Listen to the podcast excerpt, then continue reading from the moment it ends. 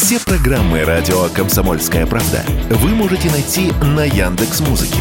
Ищите раздел вашей любимой передачи и подписывайтесь, чтобы не пропустить новый выпуск. Радио КП на Яндекс Музыке. Это удобно, просто и всегда интересно.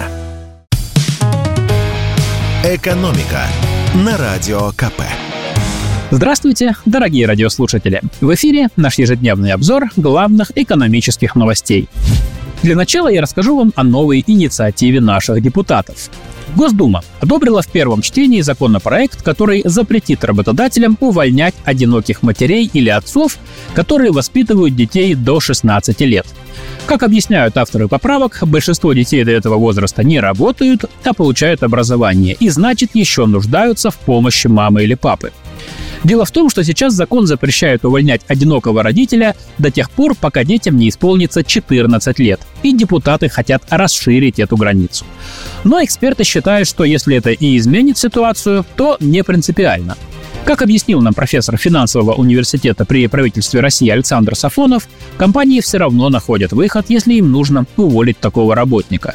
Они предлагают женщине написать заявление об увольнении по соглашению сторон. А если она не хочет, то ей начинают объяснять это, скажем так, неформально. Ну, дескать, да, мы не можем тебя сократить, но переведем на тот участок работы, который будет тебе неудобен территориально или навесим на тебя дополнительные обязанности. Ну, в общем, приводят аргументы, которые заставляют работника уволиться.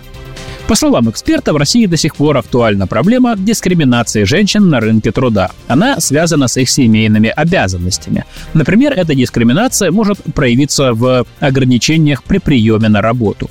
Мелкие и средние компании стараются не связываться с теми, кто может надолго исчезнуть из рабочего процесса.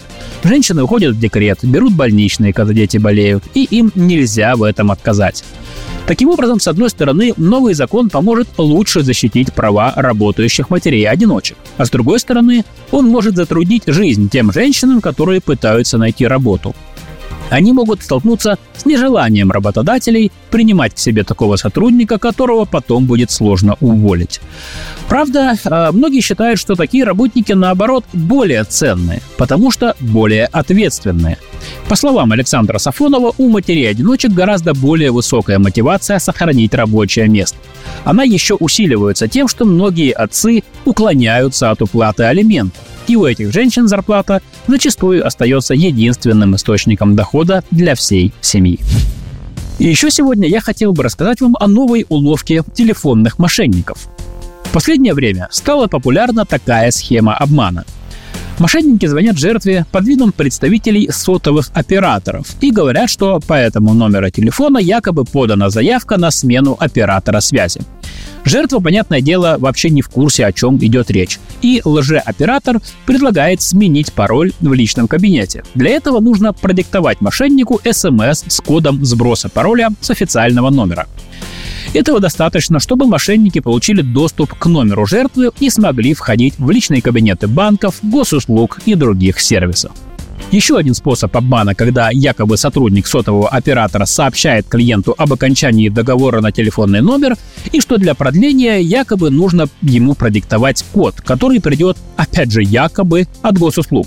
Если купиться на этот развод и назвать нужные мошенникам цифры, то ждите звонка от тех самых липовых госуслуг. Дескать, ваш аккаунт взломан и надо его защитить. Перевести свои деньги на безопасный счет. Ну, то есть мошенникам. Схема стандартная. Так вот, ни в коем случае не верьте таким звонкам. Никогда представители сотовых операторов, как и банковские работники, не просят диктовать им коды из СМС по телефону. А еще, как напомнил нам главный эксперт лаборатории Касперского Сергей Голованов, обезопасить себя можно с помощью специальных приложений для защиты от мошеннических и спам-звонков. Они автоматически показывают, принадлежит ли номер официальной организации или это потенциально вредоносный вызов. Ну и, конечно, на программу надейся, а сам не плашай. Нельзя называть конфиденциальные данные неизвестными, а также устанавливать на телефон что-либо по их просьбе. Ну и вообще, если вам звонит кто-то незнакомый и что-то просит, код из СМС, данные банковской карты или ключ от квартиры, где деньги лежат, просто не разговаривайте с ним и повесьте трубку. Это мошенники. Экономика на радио КП.